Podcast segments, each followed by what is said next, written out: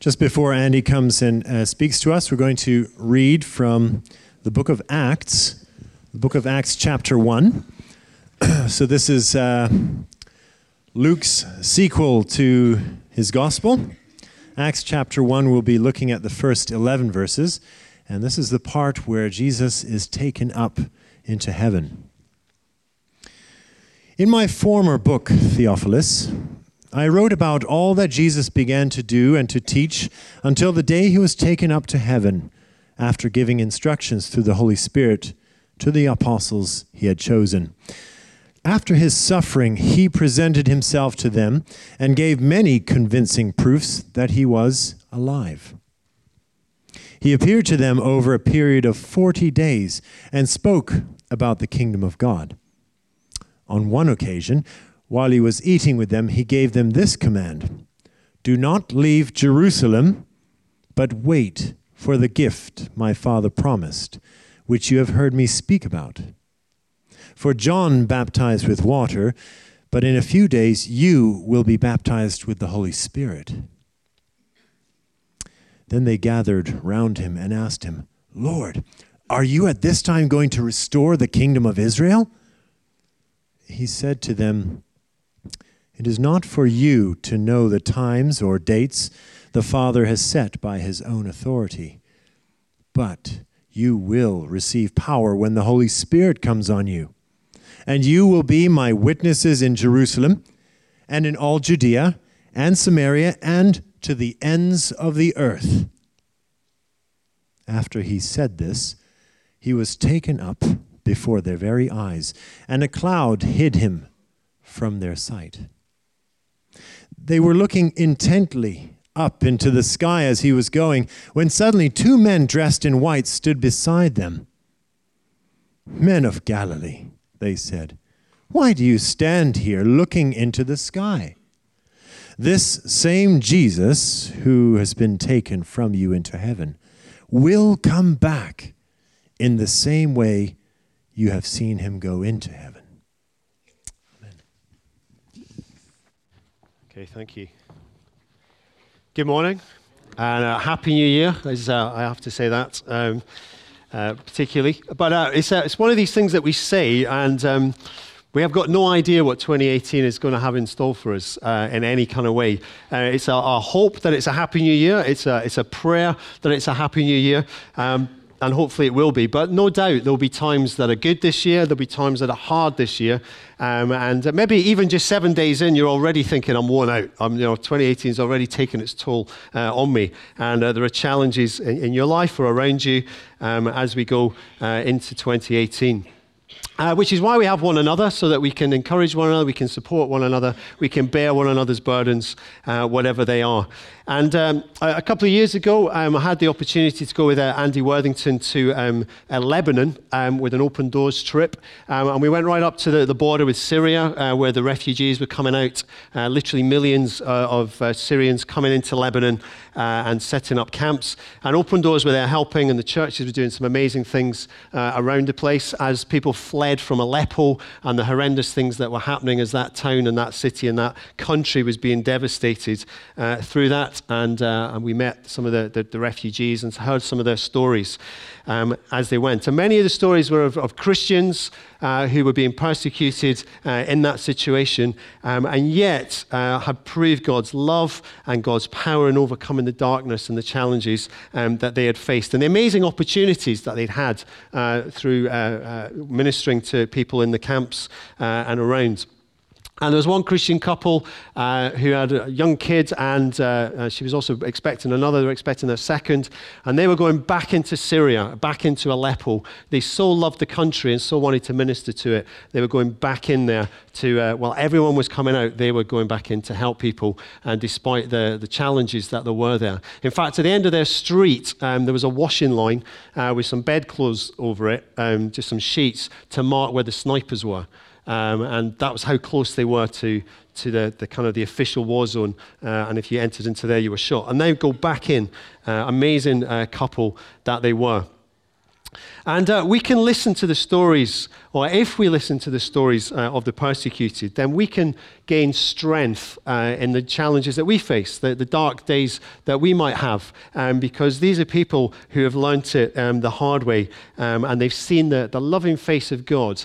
Um, and maybe we can see that and we can uh, help others to do so um, as they face their challenges as well. Uh, Ron Boyd MacMillan uh, from Open Doors tells the story when he was a student at college of a, of a guy who came, preacher who came with a really big, heavy Bible in his hand. And uh, he, he came there and he said, uh, I've been through this book and I've cut out all of the, um, all the bits to do with the poor in there. Um, and he said, and then he opened his Bible and he kind of shook it uh, like this, and you can imagine the whole thing kind of fell apart in tatters. And uh, he said, This is the Western Bible. We've cut out all the references to the poor, and therefore we no longer have a Bible that works. And in many ways, we've done that with suffering. We've uh, um, you know, we've taken some of the verses uh, out of the Bible that we, we struggle with uh, to do with suffering, to do with persecution. Um, and, uh, and, and, we find similarly that we have a Bible that maybe doesn't work quite in the same way.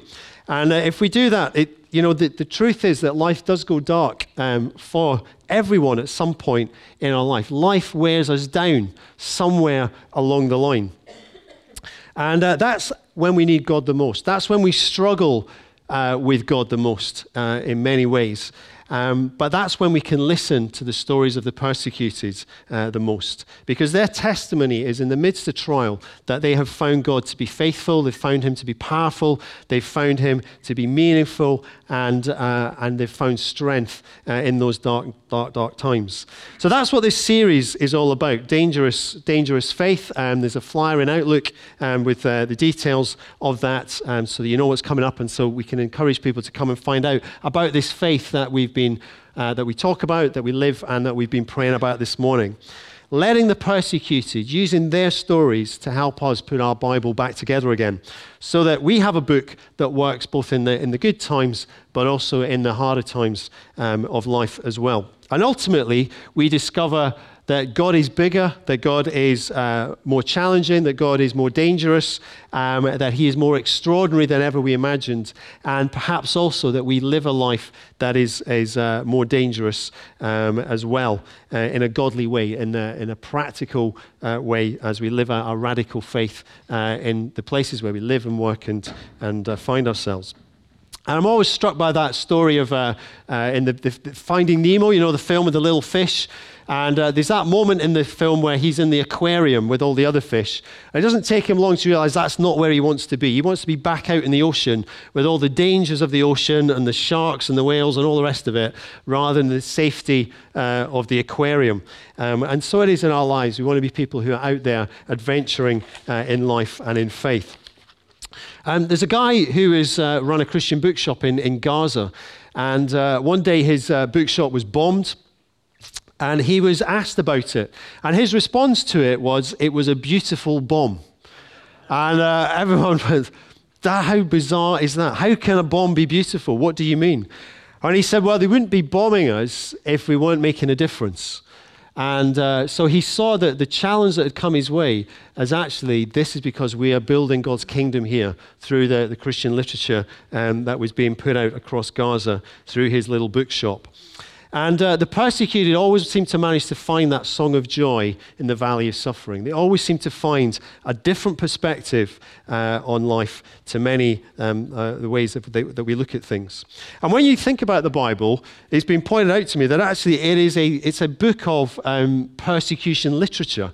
It's a book that was written by people who were generally being persecuted to help people who were struggling in, in communities that were being persecuted, to strengthen them um, in, in, in, many ways. And they, uh, there's huge swathes of this would fit into that category uh, of, of, of writing. And therefore, it's important that we listen to the persecuted church of today to help us to, to read uh, this book, because they're the people probably closest uh, to the original community that both read it and also wrote it um, in the first place. And you don't have to read much of the Bible to realize there's a lot of suffering in here. Even at the first few pages of the Bible, um, there's murder, there's rape, there's family um, killings, there's genocide. Um, you don't have to get very far into it to realize it's a, it's a dark world um, that's gone, gone haywire um, at a very, very early stage. And um, suffering and persecution um, is there. And persecution is a form of suffering, perhaps an intense form uh, of suffering, but nevertheless um, an important part of, of what is in the Bible. And even in the Old Testament, it's about an old uh, a minority group of people, the people of God, the Jewish people, who are living in a community surrounded by enemies who want to harm them. Um, and uh, they struggle with that, and yet, remarkably, they still bring God's light to the nations. And then we come to the Gospels and we see Jesus, who's literally persecuted onto a cross, uh, gives his life, and yet, uh, through his death and resurrection, offers salvation to everyone. The best news that has ever happened through that. The epistles uh, are generally about an, an underground church. Um, and even Paul himself, who, who, writes many of, of the epistles and much of the, new, the kind of New Testament there, he writes most of it from jail. Um, and yet, even in jail, you know, the word spreads to the ends of the earth uh, in a remarkable way. And uh, at the very end of the Bible, we have this crescendo with this uh, quite big, heavy, kind of symbolic book of Revelation written by John, again in exile, you know, sent off in isolation to an island because of his faith. And uh, he writes about how to keep believing in God's eternal kingdom, um, even though this, this character, the beast, seems to be winning uh, all the way and uh, strengthening people's faith. And it ends, the Bible really ends there with the, the blood of the martyrs um, and how through that, that God builds this eternal kingdom, this amazing, unstoppable kingdom that despite everything in the world coming against it, it still prevails in a remarkable way. So persecution is central to the book. Um, and uh, so we, we have to take it and suffering seriously. Uh, otherwise, we may not have a book that works properly in our lives. In fact, we may not have a God who is strong enough in our minds to help us when things do get difficult in our lives. So, if the people who have suffered can see the face of God in the midst of their suffering, then it shows us that God is there in the suffering. It shows us that God is with us in the suffering. It shows us that God still loves us when things seem to be going against us. It reveals his compassion in a completely new way. And uh, so we need the persecuted to help us put our Bible back together again. Um, and uh, we, we worked through, as a, life group, our own life group, worked through um, some of this material, dangerous faith from Open Doors. And we just found it inspiring um, in so many ways. It, um, it's, uh, it's equipping um, us in have a different, a fresh perspective on life um, and also how to, to be witnesses in the world and even through the challenges that, that we have. and so these discussion guides are available for every group leader, uh, community group, small group, life group, um, triplets, whatever.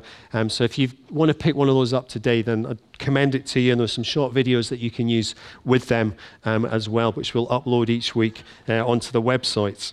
But we start today with this bizarre beginning uh, in Acts chapter 1 that Marcus read to us, where Jesus um, ascends into heaven. He effectively disappears, he just vanishes into thin air.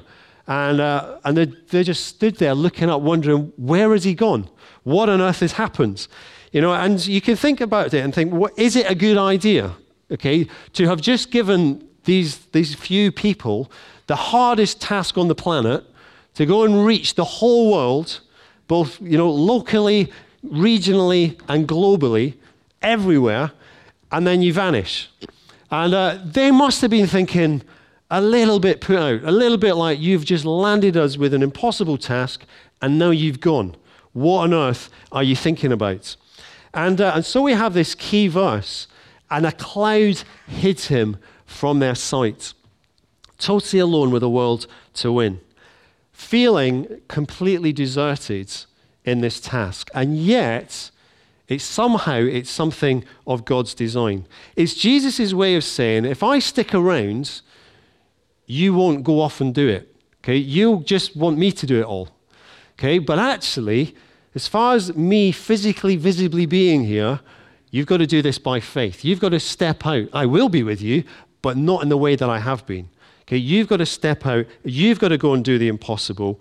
Um, and, uh, And there'll be times when you can't quite see where I am or how I am in it. I'm hid from your sight, but we're to go. And so Ron tells a story about a Christian lady in China, which really kind of illustrates um, this quite well. And uh, they called her Auntie Mabel. I don't know if it was a nickname or her code name uh, with, with Open Doors. She was a doctor in Beijing. And she was very well known for her witness uh, in the community. She didn't hold back. Um, she taught freely uh, about her faith when, when and where she could. But when the communists came to power in 1949 and uh, Mao uh, came into power, everything changed for her.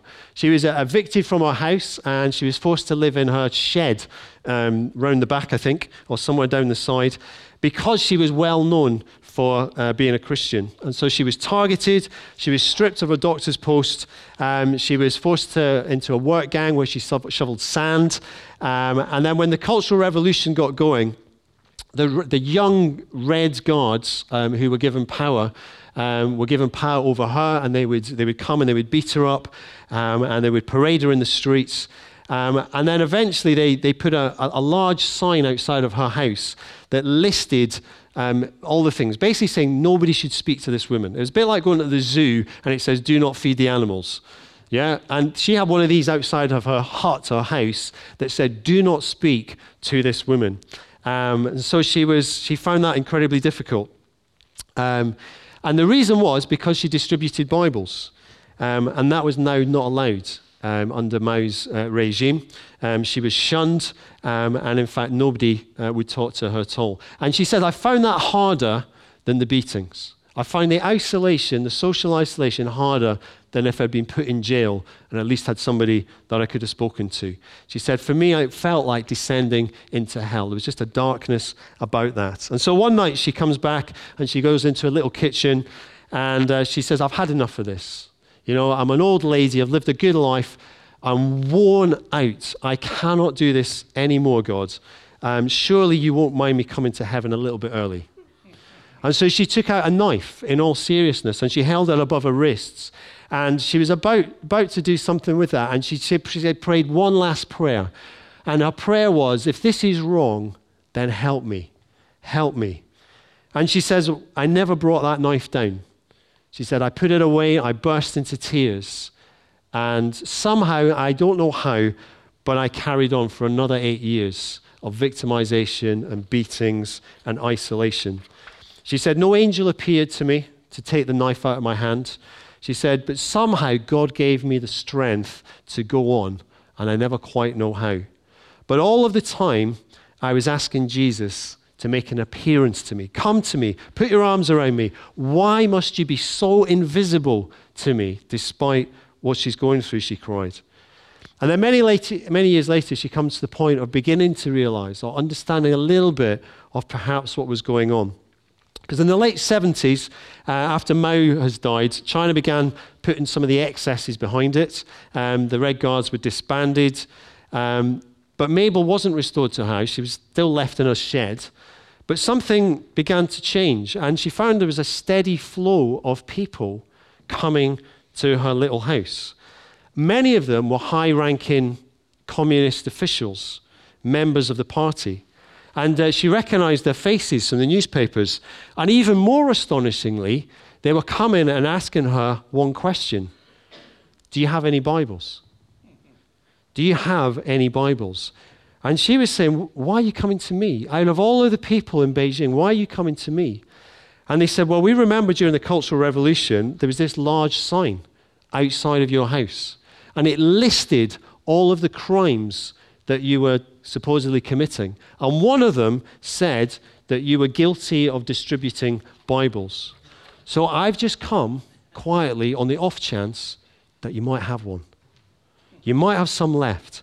And so that sign that caused her this, these years of anguish, of isolation, of misery, of complete hardship, ended up launching her ministry. It kept people away before, but now, because she had endured, it drew them to her. And uh, so she contacted Open Doors, who obligingly smuggled Bibles uh, to her, and she became the, the first distributor of Bibles uh, in China's capital back in Beijing. uh, vital supplier. And even today, there are high ranking officials in the Communist Party who owe their faith to what she did and what she endured, which was hard. And she says that. She says it's really nice to know why and what was going on here. She said, but it doesn't make it easier. Okay? It was hard. She said, every day was hard. And I never got the prayer answered, please appear to me. You know, the cloud hid him from their sight.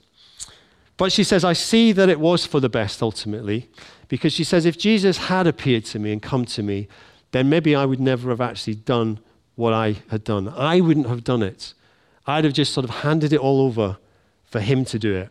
But actually, he risks it. He risks it. He takes that risk with us and says, No, I want you to do the impossible. I will be with you by faith, but I want you to step out and do the impossible. I am not physically there, I am not visibly there, but you are to make a difference in the place where I've put you.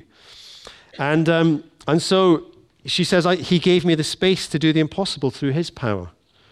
Okay, and she says, That's not desertion, that's, that's generosity. Okay, you will receive power, is generosity after I've gone up to heaven, which is what He said to the disciples. So the cloud that hides Him from their sight isn't, isn't desertion. Okay, when we feel that we are isolated, it isn't desertion. It's something of God's design in a remarkable sovereign way that He wants to work through us and wants us to step out. I will send the Spirit and we will do things, things together through each one of you in a new and beautiful way. So we become partners, we become co workers, uh, we become His ambassadors um, on His behalf where we find ourselves. And so Jesus ascends to give us the space to do the impossible um, for Him and through Him. And that means there will be space to get it wrong. There'll be space to fail. There'll be space to uh, struggle. There'll be space to be unsure about things, to have doubts. Um, and as you read through the book of Acts, these characters are full of doubts and disagreements and struggles. You know, in uh, Acts 15, you've got the, the, the, Jewish church trying to work out what to do with the Gentile church. Should we let them in? Should we not let them in? And so they have a debate and they talk about it and they work it out in their own way. And, uh, and God allows them to figure it out. So in Paul has his disagreement with Barnabas. If Jesus had been physically there, no doubt he'd have just said, no, you do this, you do that. But he's not. They've got to work it out. And they struggle through uh, how to do that and what is the will of God in this situation. And he leaves us with this responsibility. So even in our, our failures, even in our difficulties, even in our struggles, somehow it's something of God's design um, to work through us because he wants the gospel to spread as a result of us working out how to do it, um, just like Mabel does. And so that, that sign that is outside of her house, that seemed like just a, you know, a list of humiliation for the community, um, to shame her and all the rest of it, and in fact becomes the biggest advertising board for the community. Advertising where to get hope, okay, what the kingdom of God can do um, through uh, this. And so, because she endures, because she goes through what she goes through, in the power of Jesus, it becomes that incredible launch pad for her ministry. You know, a woman in her 80s, remarkable um, what she's done uh, as a result and what that has done. And when we think about what China is like today. You know, the remarkable stories that come out of China of the, the vast uh, growth of the church, where people are hungry for the word of God and just find it with just great joy. What an opportunity that has come uh, because of that. So, in our own lives, it is looking at sometimes the struggles, sometimes the challenges, and trusting that God is with us and that He can do some remarkable things uh, through us. And even this year, as we step out into 2018, is what are the impossible things that God can do in and through us, wherever we find ourselves uh, together. Let's pray together, and um, I'm invite the band to come back up. You may be here this morning and you're struggling with Jesus being hidden by a cloud. You're thinking, where is, where is God in my life? Where, where is God in this challenge? challenged with your family, challenged with work, challenged with your health, whatever it might be. Maybe life is hard for you every single day. Or maybe life wears you down and it is not such a happy new year. The truth is, though, even though invisible, God is with you. He does love you deeply. He does and will give you the power and the strength to endure. He does have a plan and a purpose through all of your struggles. And that plan and purpose will bring God's light to others. And this morning, you may just simply want to just come afresh before God and ask and receive His strength. Lord, I need your strength afresh today to continue, your strength to go on, to go on praying for someone who's far from Christ. To go on sharing your faith. To go on learning through the mistakes we make. To go on picking ourselves up again. Lord, give me your strength today. And here's a prayer we can probably all pray, many of us. Lord God, here and now we give you the space to do the impossible in our lives this year. We remember your resurrection came only a few days after which it seemed that everything had gone wrong. And yet everything has come right. Lord, we pray you use our failures, you use even our doubts to reveal your presence and your power. In Jesus' name we pray.